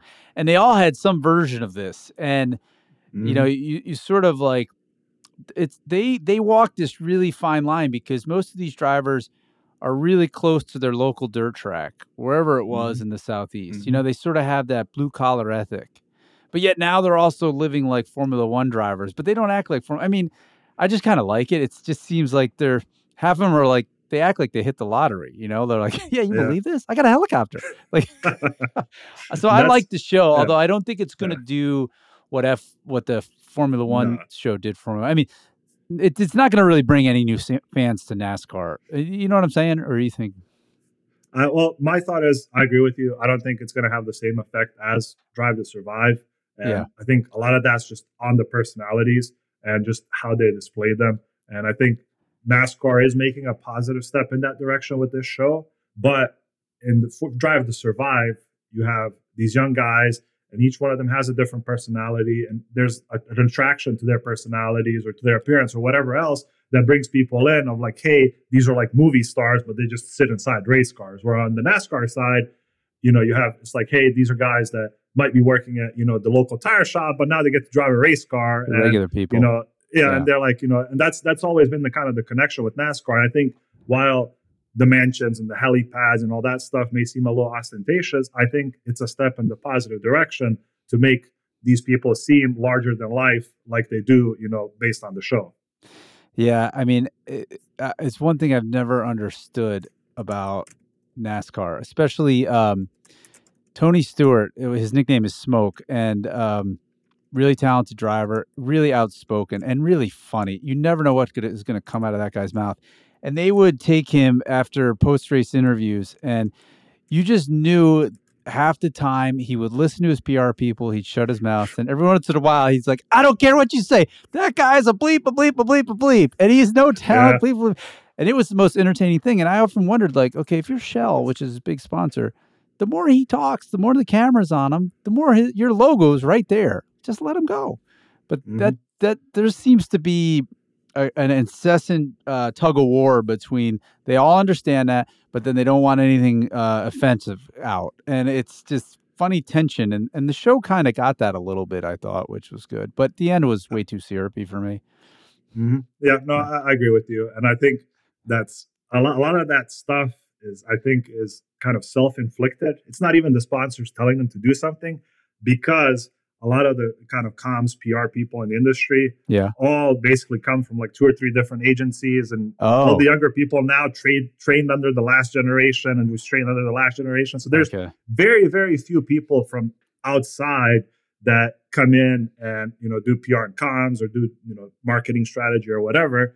So I think that a lot of sponsors don't mind you know people that are you know brash and loud to an extent. Yeah, Uh, you know as long as it's somewhat productive where you know you're getting screen time for whatever you're doing. But I think they would. uh, just knowing, you know, kind of having the been on both sides of it, being on teams and also doing, you know, media stuff, whether it's writing or TV or whatever, knowing how they kind of manage these things. I think a lot of it's just PR and comms trying to play it safe because everybody, you know, doesn't want to be the one that had that one mix up. But because they're playing safe, I think that it's a disadvantage to their teams and to the series in whole.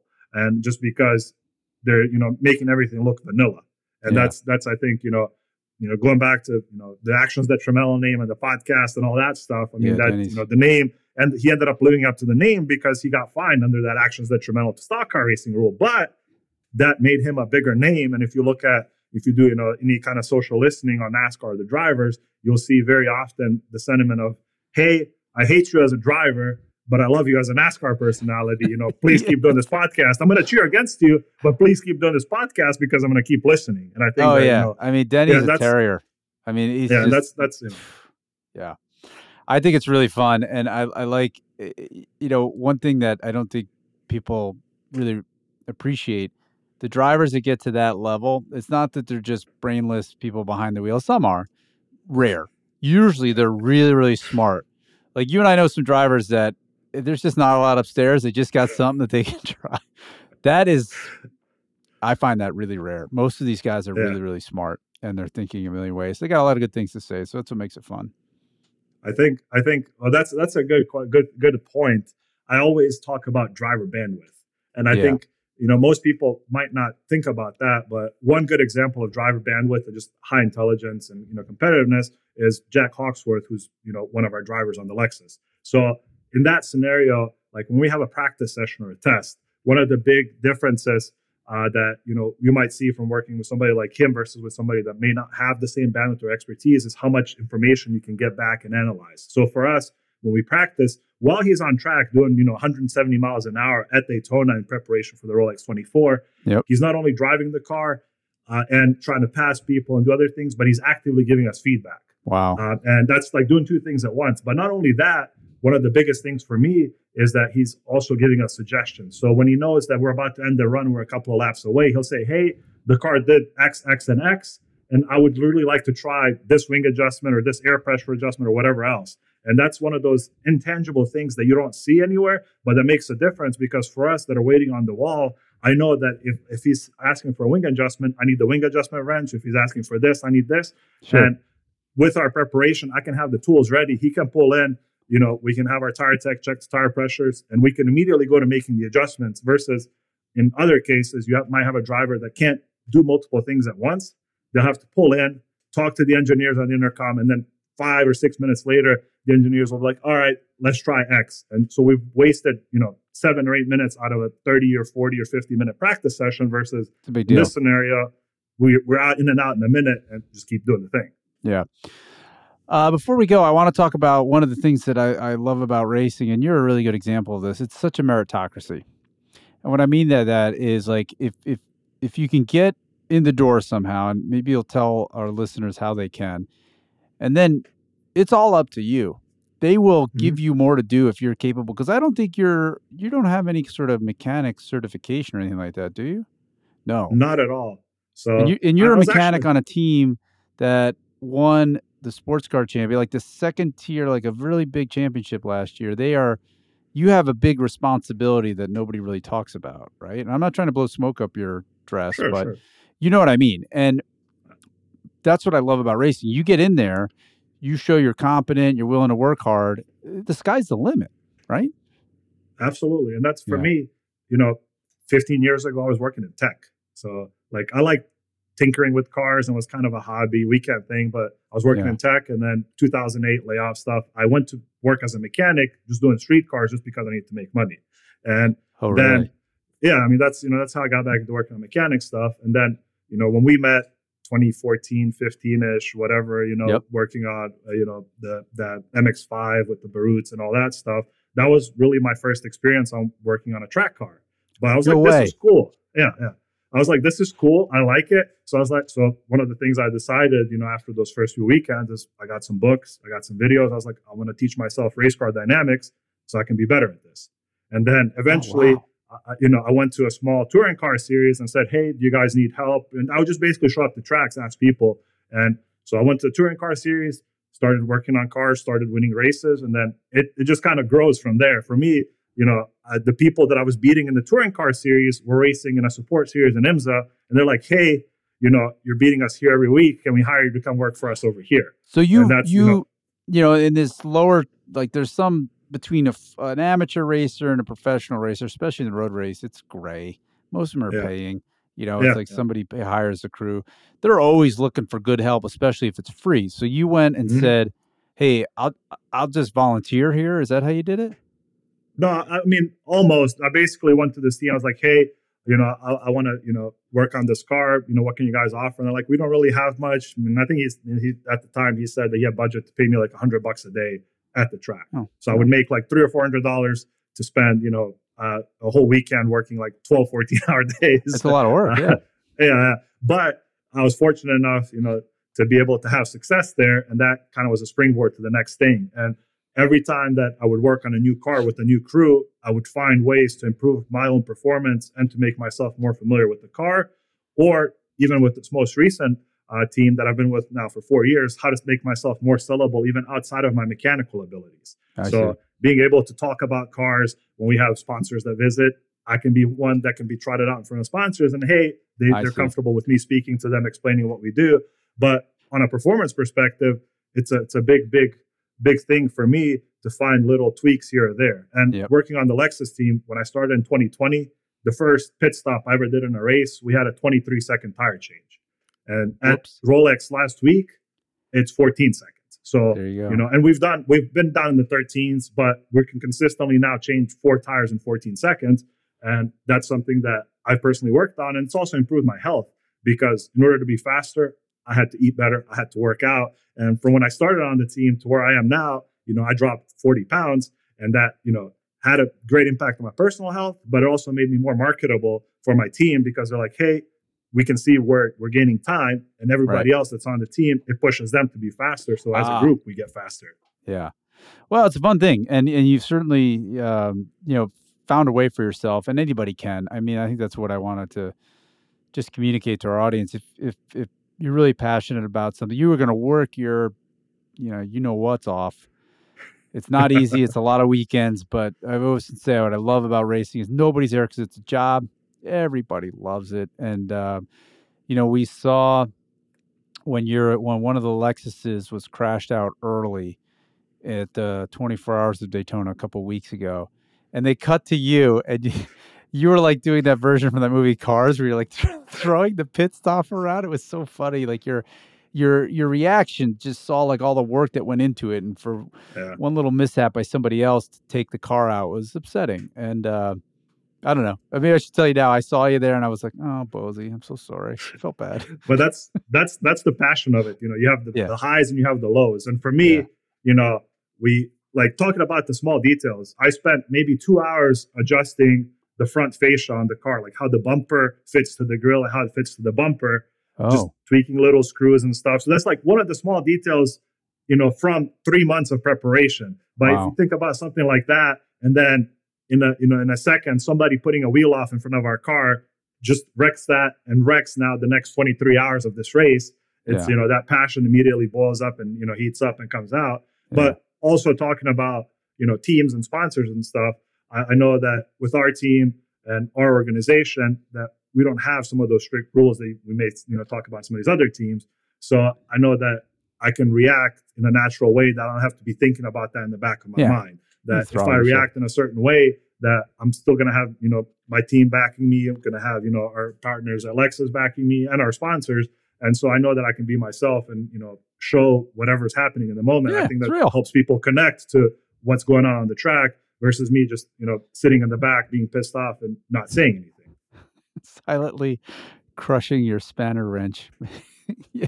pretty much well, yeah. It's really fun to talk to you. Anything else uh you know for the daytona 500 this week that the listeners should know about anything else? I mean you've kind of covered quite a bit. Did i miss anything? Yeah. I think it's exciting and it's you know it's the daytona 500 so it's you know like the super bowl in nascar basically as they say. So it'll yeah. be a huge event but it'll also be a dress dress rehearsal for the week after. So if you do like the Daytona 500, you'll get a very similar product the week after at Atlanta because now that's kind of a super speedway configuration. It's a slightly smaller track, but yeah. same type of asphalt, same type of engine package. So it'll be easy to connect the two from you know what happens in one place to what happens in another, and yep. then it's all going to ramp up to all these other fun types of tracks. But I think I'm pretty excited to see it, you know, and I, I enjoy even you know just watching and observing it. In addition to you know all the little things that I, I might be involved in around it. Well, I, I look forward to following you on Twitter and Instagram, or X, I'm sorry, and uh, seeing all your updates. So, Bozi, thanks so much for your time. I appreciate it. Thank you for uh, having me. Take care, everybody. Uh, if you like this podcast, we'd sure appreciate a rating, sharing it, anything you can. And uh, we'll see you next week on Never Stop Driving.